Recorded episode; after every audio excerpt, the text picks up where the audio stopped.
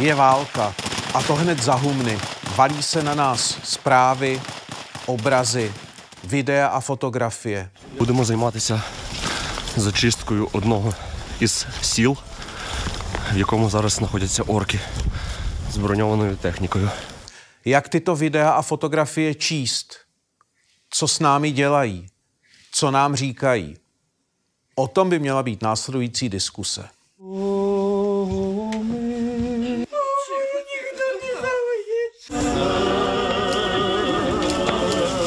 Они обвиняют нас, снова нас, что мы якобы разрабатываем бактериологическое оружие. Alliance and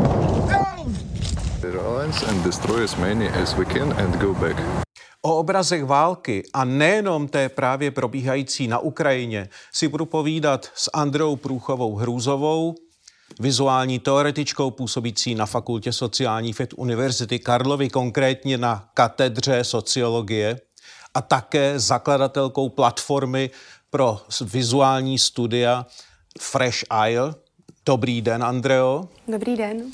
A se Sandrou Lábovou, také vizuální teoretičkou, působící na katedře žurnalistiky, rovněž Fakulty sociálních věd Univerzity Karlovy. Dobrý den. Dobrý den. Mám na vás na obě takový společný dotaz úvodní. Když ta válka probíhá dneska už plus minus dva týdny, už se na to jste schopni dívat eh, i se svou odbornou optikou, anebo jste zatím zasaženi prostě jako člověk, jako žena. Jak to na vás v tyto dny působí? Co s tím děláte sami v sobě? Andreo. No já musím říct, že já jsem se vlastně o zobrazování války a zejména pak zobrazování uh, různých uprchlických vln a jsem se věnovala ve svém výzkumu i předtím. Takže vlastně ve chvíli, kdy začala uh, ruská invaze na Ukrajinu, tak vlastně okamžitě mi naskočilo určité hledání vizuálních stereotypů, kulturních konstruktů, které už jsem dřív viděla, ale zároveň pořád mám pocit, že jsem schopná vlastně nějakým způsobem schizofreně fungovat, mm-hmm. ve smyslu toho, že dokážu odborně, vlastně mé oko je natolik trénované, že dokáže vyhledávat tyhle ty jednotlivosti, určité elementy vizuálních rétorik, ale do toho samozřejmě sama zůstávám hluboce tou krizí zasažená, protože jsem manželka, zároveň jsem matka a zároveň se taky cítím být uh, zásadně evropanka a vyznavatelka demokratických hodnot. Proto mi tedy rozhodně to, co se děje, nezůstává cizí. Hmm. A Není emocionálně to pouhý, se... pouhý předmět zájmu, ale Určitě je to... ne. A zároveň to si můžeme určitě na začátek do té naší diskuze vnést jako takovou asi startovací informaci a to, že oni právě i obrazy, jakožto specifické komunikační médium, prostě s námi hovoří. Oni mají schopnost něčeho, čemu my říkáme telability neboli vyprávění příběhů a mají silnou afektivní schopnost nás oslovit skrze naše emoce, skrze nás prožitek. Takže vlastně v tu chvíli říct si, že i zůstáváme vlastně u, v případě mnoha dalších obrazů, nejenom těch uh, utrpení a války, hmm. zůstáváme neosloveni, by vlastně bylo docela problematické, protože právě ta jejich rychlost, afektivita, zjednodušení informace, které pak společně vytvářejí tady tu schopnost komunikovat, vyprávět ty velké příběhy velice rychle, a, tak vlastně ta tam je vždycky. Hmm. Jak to máte vy? Sandro? No já naprosto souhlasím tady s tou nasyceností těch obrazů války. Oni jsou maximálně persvazivní, mají nás získat naši pozornost a vlastně s tím i na nás jakoby, jako hrají na naše city. Snaží se nás jako nějakým způsobem zasáhnout. Samozřejmě vnímám to tou optikou, že narušena demokracie, také cítím se maximálně evropankou. Zároveň se snažím jakoby hledat tam nějakou, nějaký zajímav, nějaké zajímavé obrazové momenty, jestli to pokrytí je nějakým způsobem jiné, než to, to, co jsme viděli třeba v předchozích letech. Tomhle to mi zatím připadá, že tam ta, to zobrazení ty války na Ukrajině si docela nějakým způsobem drží pořád takovou tu stereo, takové to stereotypní zobrazení. V čem je podle vás to Já stereotypní si, zobrazení? já si myslím, že konkrétně se týká takových těch jakoby vizuálních kliše, které se v tom zobrazení války opakuje, eh, třeba zobrazení dětí, eh, takovým, kdy jsou jakoby dány do pozice takový ty jakoby Madonna s dítětem, eh, nebo případně nějaké piety. Potom často se zobrazují takové ty vizuální kliše takového to vlajkonoše, kdy prostě je člověk, který drží vlajku, nebo to připomíná takové ty historické obrazy, třeba Delacroix a vedení lidu na barikády, nebo svoboda, svoboda vede lid na barikády. Takže jako tohle to se tam objevuje. Také zároveň mám pocit, že to pokrytí tím, že je nám to jakoby hrozně blízké fyzicky, ale i jako kulturně a ideologicky. Sdílíme nějakou podobnou historii, vlastně s Ukrajinci soucítíme s nima víc. Tak si myslím, že jakoby ty média jako, jako taková tady najednou už nejsou tolik té roli toho nezúčastněného pozorovatele, jaký je ten jakoby ideál, ale spíš se staví do role aktivistické, kdy jakoby se snaží uh, propagovat nějaké západní hodnoty, hmm. vlastně upozorňují na tu agresi ze strany Ruska i tím, jak vlastně ta ruská narace je právě o tom, že je to ta, uh, jakoby, že oni tam jdou, že uh, vlastně chrání ten svůj lid, že chrání nějaké své hodnoty, tak najednou ty západní média podle mě mají mnohem větší potřebu se vůči tomu vymezovat a vlastně mnohem větší potřebu nějakým způsobem bránit nějaké demokratické hodnoty. Jsou aktivistická? Já bych neřekla, že jsou úplně aktivistická, ale jako často, třeba zrovna včera byl jeden vstup na aktuálně eh, CZ od Josefa Pazderky, který byl vyloženě aktivistický. On tam jakoby popisoval svou, svou zkušenost uh, uh, vlastně s válečnými konflikty, do kterých bylo nějakým způsobem, způsobem zapojené Rusko, vždycky teda v roli agresora. A tohle mě přišlo, že byl jakoby hodně hodnotící, už jakoby, uh, jakoby komentář, a ani ne komentář, ale vyloženě takový jako aktivismus, který hodně apeloval jakoby na diváka a snažil se ho získat jakoby co nejvíc na tu stranu jakoby té obrany, a nějaký i pomoci jakoby Ukrajině, což je vidět potom i na tom pokrytí, že třeba česká média skoro všechna jakoby v rámci toho svého pokrytí války na Ukrajině mají i hnedka odkaz, kde můžou lidé pomoci. Co třeba v těch předchozích válkách, dejme tomu v Sýrii, které nám byly vzdálenější, nebylo. No jakoby. ale zároveň jenom taková obecná poznámka. Eh, Tohle to, že mm, se při tam přimkne k tomu informace, kde můžete pomoct, to bylo přece, já nevím, třeba u tornáda nebo u záplav. To je dneska To v jo. celku standardní ano, postup. A to určitě, ale tornádo, záplavy, to se buď tornádo, jestli mluvíte o tom tornádě, co bylo u nás, to Ano. se týkalo přímo České republiky. Já teďka myslím, že tohle, vlastně, tohle se neděje u nás. My svým způsobem jakoby nejsme součástí toho konfliktu, takže jakoby v tomhle tom případě jakoby ta pomoc jde jakoby směrem ven. Mm, Ale vy říkáte svým způsobem, ale my, já zároveň můžu říct, že my svým způsobem jsme součástí toho konfliktu. Já si myslím, že to o tom můžeme určitě. mluvit jako o vytváření obrazu druhého. Pořád, i když vlastně vnímáme, že jsme součástí postsovětského satelitu, zároveň tady je otázka toho, nakolik naše solidarita je solidarita s druhými, solidarita dána společnou historií a solidarita dána jako antirusistickou dlouhodobou náladou v české společnosti. Tam si myslím, že to jsou dva jako motivy a dvě tendence, které se prostě prolínají, někde začínají, někde končí a někde vzájemně penetrují. Ale zároveň si myslím, že jde právě o to, o čem Sandra mluví, je skutečně jako vytváření druhého, obrazu druhého. Jsme my a oni a my si k těm druhým můžeme vytvářet nějaké vizuální rétoriky zjinačování, anebo naopak si je přibližujeme. A já si myslím, že co Sandra popisuje, jsou prostě vizuální diskurzy empatie, solidarity, zbližování a pomoci. V současnosti. A v současné době, které se zásadně třeba liší od toho, jakým způsobem byly zobrazovány vlny uprchlíků, kteří přicházeli během takzvané uprchlické krize, zejména na začátku eh, rok 2015, 15. rok 2016, kde opět jsme vytvářeli obraz druhého, ale ta vizuální retorika, ty sociální praktiky, vizuální zjinačování směřovaly k exotismu, hmm.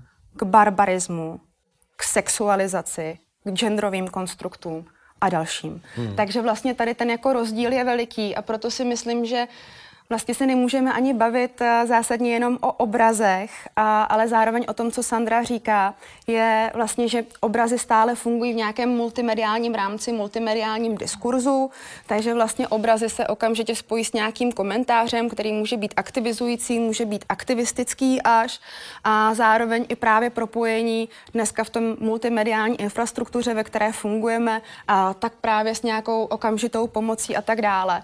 Což si myslím, že prostě ve chvíli, uh, kdy jsme se setkávali s těmi obrazy vlny uprchlíků, kteří přicházeli uh, ze Sýrie a kteří přicházeli potom prostě ze zemí Blízkého východu, tak prostě takovýhle solidární multimediální no, rámec nefungoval. Spíš jsme se tam setkávali prostě s vizuálními diskurzy sekuritizace, mm. ochrany, Jo, překračování hranic, vytyčování hranic. Momentálně vlastně hranice jakoby neexistovaly. Hmm. Naopak hranice nejsou a naopak se po nich pohybují na železnici vlaky, které nám vlastně přivážejí další a další, které se snažíme nějakým způsobem obhospodařit jak a dlouho, zajistit jim nějaký základ. Jak dlouho podle vás nám to vydrží tohle? No, dobrá otázka. To je dobrá otázka. Já si myslím, že Fungujeme v nějakém i multimediálním uh, kontextu a tam si myslím, že co Sandra dobře umí okomentovat, je prostě ta část těch médií uh, širokospektrálních, veřejných, uh, agenturních, spravodajských.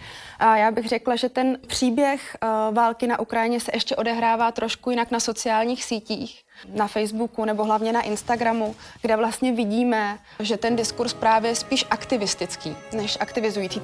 Takže tam si myslím, že to sdílení obsahu občanského žurnalismu, videí, které pořizují prostě amatéři, amatérky přímo ze svých mobilních hmm. telefonů, rychle se šíří. A ty zdroje nejsou tak verifikované, ale zároveň v sobě mají tu sílu momentu teď a tady tu obrovskou performativitu, s kterou prostě na nás působí jako na diváky a divačky.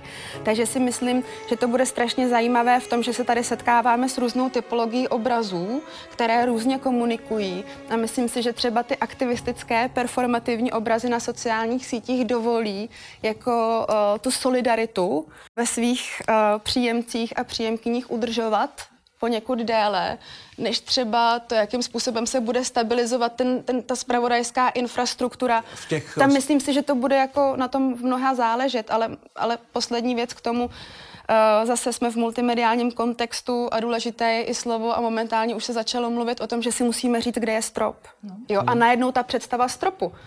Obraz přesycenosti, toho, že náhle někde není místo. Jo? Hmm. A, a to si myslím, že zase ty metafory, metafora stropu začíná být ale nějakým způsobem metaforou alarmující hmm. společnost a přináší zase nějaké nové obrazy, nové výzvy. Takže si myslím, že se klasicky dostaneme k tomu, že budeme sledovat prostě vyprávění velkého příběhu, který bude mít několik uh, sekvencí. Já si pamatuju eh, jako občan, jako hm, divák, takzvanou válku v přímém přenosu. To byl rok 1991, tuším, mm. vpád Spojených států a koalice do Kuwaitu, který uh, obsadil Irák, respektive mm. Irák obsadil Kuwait, aby to, abych to řekl přesně. Ale dneska vlastně jsem překvapen, jak málo těch obrazů té války, bezprostředních, těch vojenských akcí vidím. Vidím jenom ty následky. Mm-hmm. Rozbombardované domy, uprchlíky, rozbité, rozbitá auta, případně rozbitou vojenskou techniku. Mm-hmm, ale není to... Stačí vám tenhle ten obraz, nebo věříte těmhle těm obrazům? No otázka je, jestli máme věřit ty vojenské technice. Jakoby ta zrovna ta válka, kterou jste uh, popsal, tak to, ta si myslím, že byla taková zlomová v tom, že to byla první z těch válek, kdy se ukazovala hodně masivně vojenská technika a naopak nebyly vidět tady jakoby ty následky ty vojenc, co vlastně páchá. A vlastně to bylo celé zaměřené tímhle směrem. Uh, jako spektákl? No, takový spektákl, ono se tomu říká i uh, warn pornography vlastně jo. se to nazývá, tady to jakoby ta adorace těch zbraní, ty mašinérie, jakoby, uh, nebo teďka myslím technicky, jakoby ano, těch, těch, uh, těch strojů. A tahle válka na Ukrajině tohle to nemá. Ona je to taky daný hodně tím, že tam není žádná cenzura ze strany jakoby směrem na ty novináře, oni se tam můžou volně pohybovat. Tam nemají jasně daný koridory, nejsou navázaní na žádnou armádu a vlastně dostanou se neomezeně ještě teďka vůbec... takzvané embedované mm-hmm, novináře, kteří jdou s tou danou jednotkou. Kterou, kteří jdou s tou danou jednotkou, přesně tak. To se třeba v Afganistánu vůbec nemohlo stát, že by... Ono to bylo i kvůli bezpečnosti, ale jako novinář byl vždycky jakoby součástí nějaké jednotky a s tou vlastně tam nějakým způsobem fungoval, nafotil, co měl nafotit a odjel pryč. Akorát tady je to takové hodně živelné, je tam docela zmatek jakoby na Ukrajině. Nikdo jako neříká těm novinářům, kam by měli jít, nikdo jako je nesnaží se lokalizovat na jedno místo. Takže v tomhle tom eh, i to pokrytí je naprosto jiný oproti třeba tady těmhle těm válkám v Perském zálivu. Ten svůj obraz, který si o té válce děláte, jak si ho skládáte? Zmínila jste sociální sítě, nakolik kombinujete třeba Instagram s televizním spravodajstvím a jak se to liší, ty obrazy? Já jenom jestli ještě můžu zareagovat na tu, na tu předchozí ano. otázku, jenom to dokumentovat. Tak vlastně tady si myslím, že to je vlastně dobrý příklad toho, že existuje i typologie různých jako vizuálních diskurzů válek, protože válka v Perském zálivu a to tady to jakoby prokázání a, a vyjevení a až spektakulární adorace toho militárně industriálního komplexu, vlastně byla výsledkem války ve Větnamu, která byla absolutně vlastně živelným zhmotněním bolesti, jako ano. biologické, tělesné bolesti. Jo, takže tady máme od toho nějakého biologického válečného diskurzu, o kterém se mluví, že vlastně právě ta, ta nejasná infrastruktura toho, jak se bude dokumentovat, co se bude dokumentovat, kdy se bude dokumentovat v rámci války ve Větnamu, prohrála Američanům válku ano. ve Větnamu.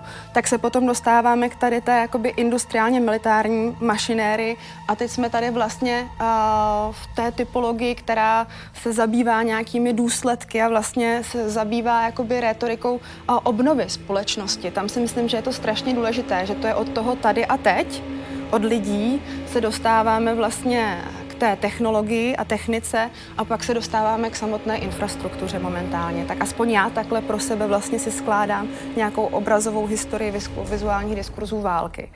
Ale k tomu, na co se ptáte, tak tam je důležité určitě, aspoň pro nás jako profesionálky, sledovat různé typy komunikačních kanálů. Takže pro mě protože mám spoustu uh, ukrajinských studentů a studentů, kteří jsou taky z Ruska a dalších jako mm, postsovětských satelitů, a tak vlastně sleduji jejich instagramové účty, vidím vlastně, co přebírají, jaké obsahy, a což jsou právě obsahy často občanského žurnalismu, které nějakým způsobem aktivisticky komentují, taky zároveň je překládají, což je pro mě taky hrozně důležité, mm-hmm. protože vidím prostě ruské spravodajství, protože vidím ukrajinské spravodajství, protože vidím gruzinské spravodajství, které prostě vzájemně mají nějaké zásadní vztahy a ovlivňují tu danou situaci moldavské zpravodajství, ke kterému já se prostě běžně nedostanu. Zároveň samozřejmě vnímám určitý rytmus, afektivitu a performativitu sociálních sítí a vizuální komunikaci na sociálních sítích, která je úplně jiná než prostě vytváření nějakého, nějakého jako stabilního narrativu a obrazu v televizním spravodajství.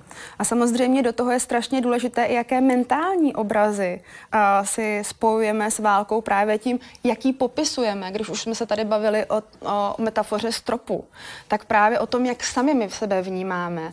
Já si myslím, že tady je strašně důležité třeba třeba, jakým způsobem Zelenský prezident Ukrajiny adresoval Čechy a Češky, i vy jste Ukrajinci a Ukrajinky. A právě ta představa toho nějakého uh, nadnároda, té nadnárodní identity, té jako vzájemné propojenosti, znovu jako zdůraznění toho, že Evropa se konečně dokázala sjednotit. To, že najednou Česká republika není uh, v opozici vůči západní Evropě, ale jedním z lídrů. Snaží se nějakým způsobem jakoby nasazovat lačku vysoko uh, ohledně hmm. solidarity a, a způsobu jako přijímání těch, kteří k nám přicházejí. To si myslím, že jsou strašně mocné zároveň mentální obrazy, které v tom vždycky sehrávají roli. Když se bavíme o obrazech války, to nejsou prostě jenom obrazy, které vidíme, ale je to to, co si o nich myslíme a s jakými slovy se pro nás propojují. Po té době, která od začátku té války uplynula, máte nějaký obraz v sobě, Sandro, už zapsaný, jak, jak si pronikl tak, že to nezmizelo s tím dnem nebo s tou hodinou toho prohlížení. To je jedna část dotazu. A druhá, zarazilo vás už něco na tom obrazovém spravodajství z té války? Jakoby na mě hodně teďka působily uh, ty fotografie z Irpině a jak tam se dostal, snaží dostat přes ten most a jak tam vlastně jinak ty malé děti, protože také se matka, takže ve chvíli, kdy člověk se stane matkou, tak najednou tady ty obrazy těch trpících dětí začnou dostávat úplně jiný rozměr. Ale také tam byli právě staří lidé nemohoucí na vozíku. Tam byla od Rona Haviva, myslím, že konkrétně ta fotografie té paní v tom, voz, v tom nákupním vozíku staré. Takže tohle je třeba jakoby jedna ta vizuální část, která na mě hodně zapůsobila. Do té doby to bylo hodně jako chaotické. Těch obrazů bylo obr, obr obrovské množství a ještě pořád jakoby, jsem neviděla žádný jakoby, nějaký ikonický obraz, jakoby, který by vyloženě zasáhl, který by nějakým způsobem jakoby, sumarizoval ten problém jakoby, té agrese na Ukrajině. Ale jakoby tady ta, ten, ten přechod s, na tom mostu, to si myslím, že ten byl hodně, hodně náročný pro mě psychicky asi. No. Hmm. Co to znamená uh, při posuzování těch obrazů? To, že vlastně my nevíme vůbec, co prezentuje ta druhá strana. Protože Rusko vlastně se úplně uzavřelo, hmm, hmm. postupně likviduje eh, nějakým způsobem všechna média, která nejsou vysloveně státní, respektive v tuhle tu chvíli přísně prokremelská. Co to znamená, že nevíme, co se tam říká, ukazuje? No oni někteří uh, novináři nebo některá, některá česká média se snaží to nějakým způsobem ukazovat, ale nedělají to, myslím si, že dostatečně. Já jsem se včera dívala na Izvestí, dívala jsem se na gazetu a dívala jsem se na první ruskou televizi, vlastně jako, jaké zpravodajství tam je. Rasia a Dín, mm-hmm. ten, ten první kanál. Ten takzvaný. první kanál, ano, přesně tak. A hodně to vlastně odpovídá uh, té naraci třeba té války v Perském zálivu. Jakoby hodně mám pocit, že ruští novináři, i když jsou uh, na Ukrajině, tak jsou hodně ve vleku toho, uh, těch jednotlivých jednotek hmm. ruských, že uh, jakoby nejsou příliš vpuštěný a možná o to nemají ani zájem jakoby o to pokrytí jakoby té druhé strany, že jsou hodně ve vleku propagandy. A zároveň se tam vůbec neobjevují obrazy té destrukce víceméně absentují. Když tam jsou, tak eh, je to přesně ta narace ruská. Podívejte se, co udělali ukrajinští nacionalisté, ukrajinští fašisté, jakým způsobem vlastně zničili něko, jakoby, jak, eh, obydlí. Zároveň je tam ta narace, jakoby, že útočí na civilisty. Mnohem jak, ukrajinská strana v tomhle mm. tom případě, jako vlastně je to celé obrácení na ruby. A také ta pozornost je mnohem menší. Hodně se tam mluví o sankcích vůči Rusku, o tom, jak odchází uh, různé firmy mm. z Ruska a tak, ale uh, ten samotný konflikt tam tolik eh, reflektovaný není z toho pohledu té války jako takové, to jak jako střely, eh, oběti a tak dále. No, ono to je také dané tím, že e, rusové počty obětí a zraněných a techniky poškozené, ztracené nezveřejňují, ale ona to nezveřejňuje ani Ukrajina. Ona pouze vlastně říká, že v tom a tom městě potom a potom náletu, že zahynulo třeba 20 lidí, z toho 6 dětí. Jo? To jsem si všiml, že je takový model mm, toho, toho informování. Co si myslíte, Andro, o tom obrazu prezidenta Zelenského, což je podle mě historicky bezprecedentní jaksi mm-hmm. ukázání státníka, který mm. válčí. To se podle mě ještě nikdy v dějinách nestalo. Čím менше доларів заробить російський бізнес, і чим менше податків отримає російська держава, тим менше можливостей буде у російських військових, щоб вбивати наших людей. Já jsem měla teda zrovna těsně před invazí ruskou do Ukrajiny tu možnost supervizovat jeden studentský výzkumný projekt mého ukrajinského studenta, který se zabýval tím, jak prezident Zelensky uh, analyzovali jsme jeho Instagram a jeho Facebook ano. a jakým způsobem on vlastně se objevuje v nějakých stereotypních rolích, ve kterých vystupoval ve slavném ukrajinském seriálu, ve kterém hrál učitele dějepisu, myslím, že dějepisu, určitě ale pedagoga, který se vlastně stane postupně no. prezidentem. Takže my jsme vlastně hledali způsob, jak analyzovat přenos tady těch rolí. A myslím si, že ten moment jako performance, toho jako přijetí té role, je tam jako strašně silný. Ve chvíli, kdy my vlastně vidíme jako státníka, který se dokáže převtělovat z vojáka, z Evropana, z národního hrdiny, z lídra, z manžela. Ta, ta paleta rolí, které on dokáže sehrávat, tak si myslím, že je jako uh, strašně zásadní. A myslím si, že to díky tomu působí jako strašně silně autenticky. Že tam opravdu to osvojování roli je silné. Způsob, jakým on vlastně jako dokáže komunikovat prostřednictvím Twitteru, prostřednictvím jako krátkých videí, které pouští na sociální sítě, jakým způsobem vlastně se obhospodařuje ten jeho obraz mediálně, si myslím, že je strašně důležitý, protože to, co vlastně u těch běžných státníků vidíme na těch jejich sociálních sítích, je prostě obraz, který není živý, který je hodně orchestrovaný, obraz, který je takový těžkopádný, je to vlastně nějaká vzdálená fasáda. Zatímco tohle to jsou prostě velice živé obrazy, které se prostě odehrávají tady a teď a které vlastně vám toho člověka skutečně přibližují, protože on vlastně na těch videích vystupuje tak, jako prostě, když uh, si momentálně tady začnu uh, volat se svým manželem přes WhatsApp, tak vlastně náhle jakoby prostřednictvím tady těch infrastruktur a rozhrání obrazových a komunikačních vystupuje vlastně někdo, kdo se najednou stává tou takhle blízkou osobou. A je to, je to momentálně Ještě, jako světový státní ano, číslo ano, jedna. Můžu, uh, můžu jednu věc. Uh, ona, já, já myslím, že to taky daný tím, že každá, každý konflikt potřebuje své hrdiny. Potřebuje. Že to je vlastně nezbytná část propagandy. To jsme viděli i na tom Zmím ostrově, jak tam byli ti, co, co, co bránili ten ostrov, bylo to hnedka na začátku mm. a stali se těma hrdinama. Jo. A ten ukrajinský prezident, myslím, že jde podobnou cestou. A dneska to, jak to Andrea popisovala a to, jakým způsobem jako mění ty role a funguje jakoby na sociálních sítích, a mohli bychom říct, že má dobrý marketing, si myslím. Že hmm. dokáže vlastně vycítit to, o co je zájem. Zároveň jako si buduje docela dobrý kult osobnosti, mně přijde pomalu, protože on Jakoby zatím to není vidět něco takového, ale jako myslím, že v budoucnu, pokud uh, přežije a pokud bude v tomhle z téhle naraci pokračovat, tak uh, by si mohl jako mm, vybudovat docela pevné postavení jakoby té nějaké ikony, jakoby nějakého stělesnění uh, boje za nezávislost, za demokracii na Ukrajině. Hmm. Národního hrdiny.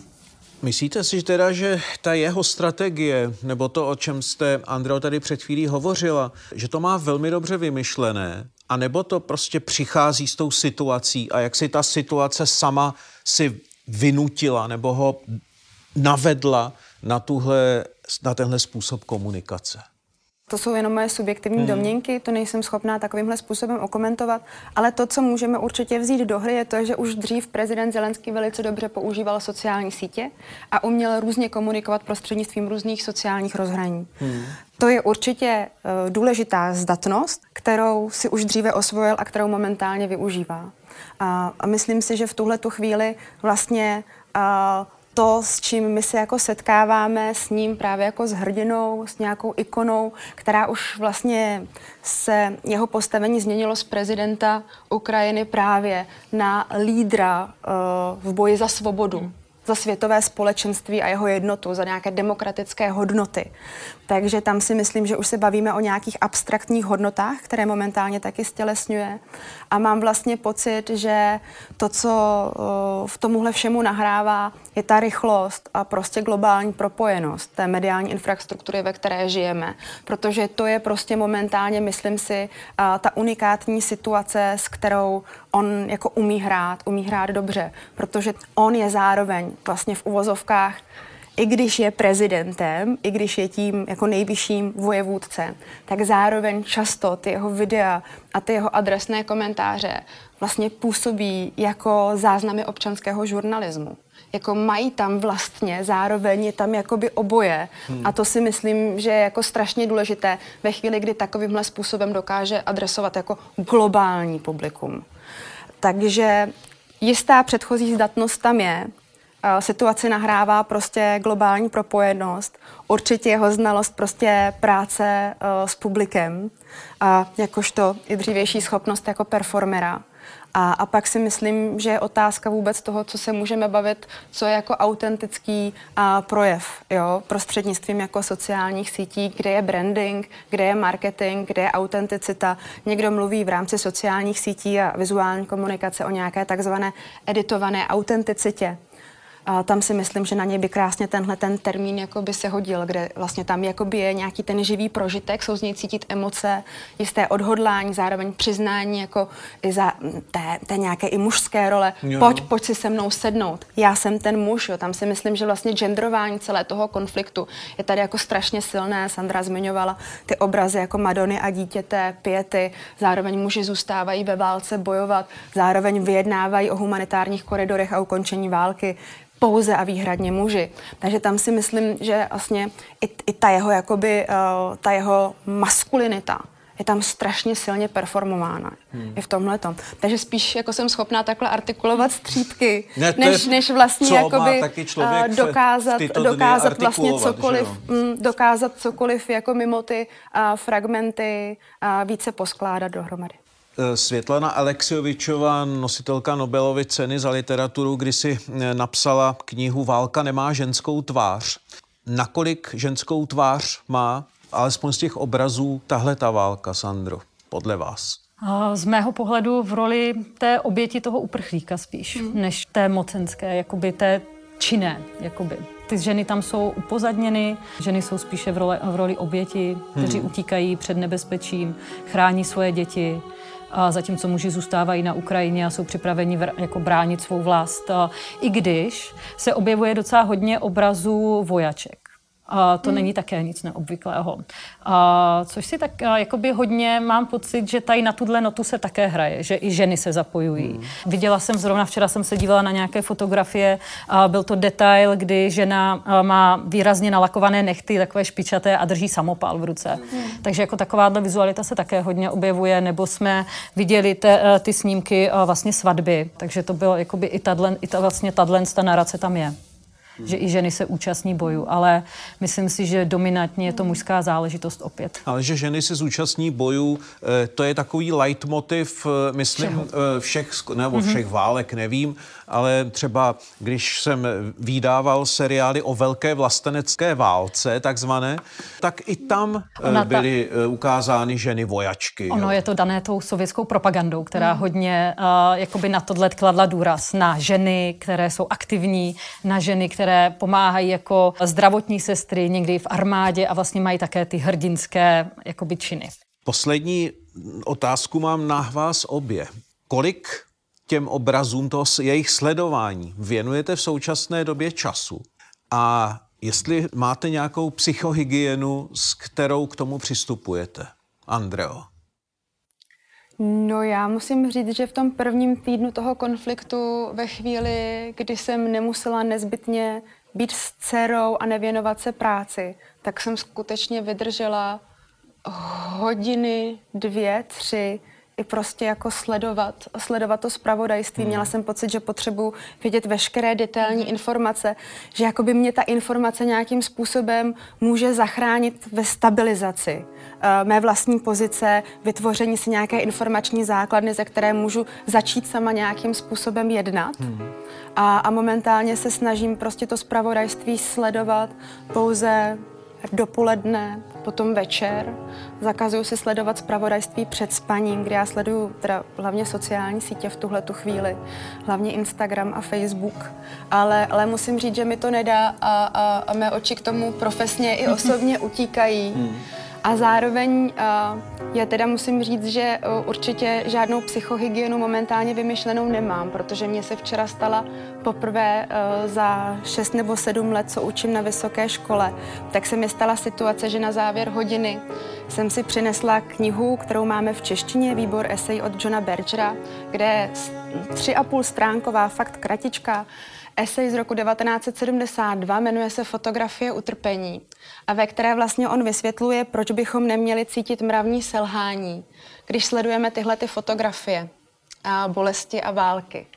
A, a vlastně jsem chtěla předat tady tu informaci studentům, aby vlastně necítili jako únavu ze soucitu, aby necítili mravní selhání, ale by je, by je vzali jako nějakou výzvu k politické akci a k hájení vlastně jako svobody, kterou tady uh, cítí. Tak Přečetla aby... jste jim ten text? Já jsem jak? ho nedočetla. Vy jste ho nedočetla? Já jsem ho nedočetla. A ve chvíli, kdy tam Berger píše na třetí stránce a nikdy a, a necítíte mravní selhání, protože čas války není vaším časem a je čas válku ukončit, tak jsem nemohla pokračovat. Hmm. Ale myslím si, že uh, zprávu jsem předala a psychohygienu očividně žádnou nemám. Sandro? Um, mně to uh, také na začátku odpovídá to úplně té křivce, jako když se něco stane, dramatická událost, negativní událost, ten šok, kdy my chceme co nejvíc těch informací do sebe nasávat a potom postupně, jak se uh, ta událost vyvíjí, uh, vyvíjí v čase, nabalují se další témata, uh, prodlužuje se to, tak ten zájem logicky uh, je menší. A zároveň musím říct, že pořád uh, hodně sleduji, co se děje na Ukrajině. A ráno se budím s tím, že první, co si najdu, hmm. jsou spravodajská uh, média a čtu si, co se stalo za posle a dívám se uh, na fotografie, co se stalo během noci, co jsem nebyla, co jsem nebyla online. Co se týče psychohygieny, tak já mám pocit, že jsem strašně zdeformovaná tím, že těch obrazů vidím strašně moc a, a mám hrozně problém vidět tu bolest těch lidí. Často se mi stává, že nedokážu vidět ten soucit, nebo ne, nepřichází ke mně ten soucit, který by ke mně měl asi mhm. nejspíš přicházet.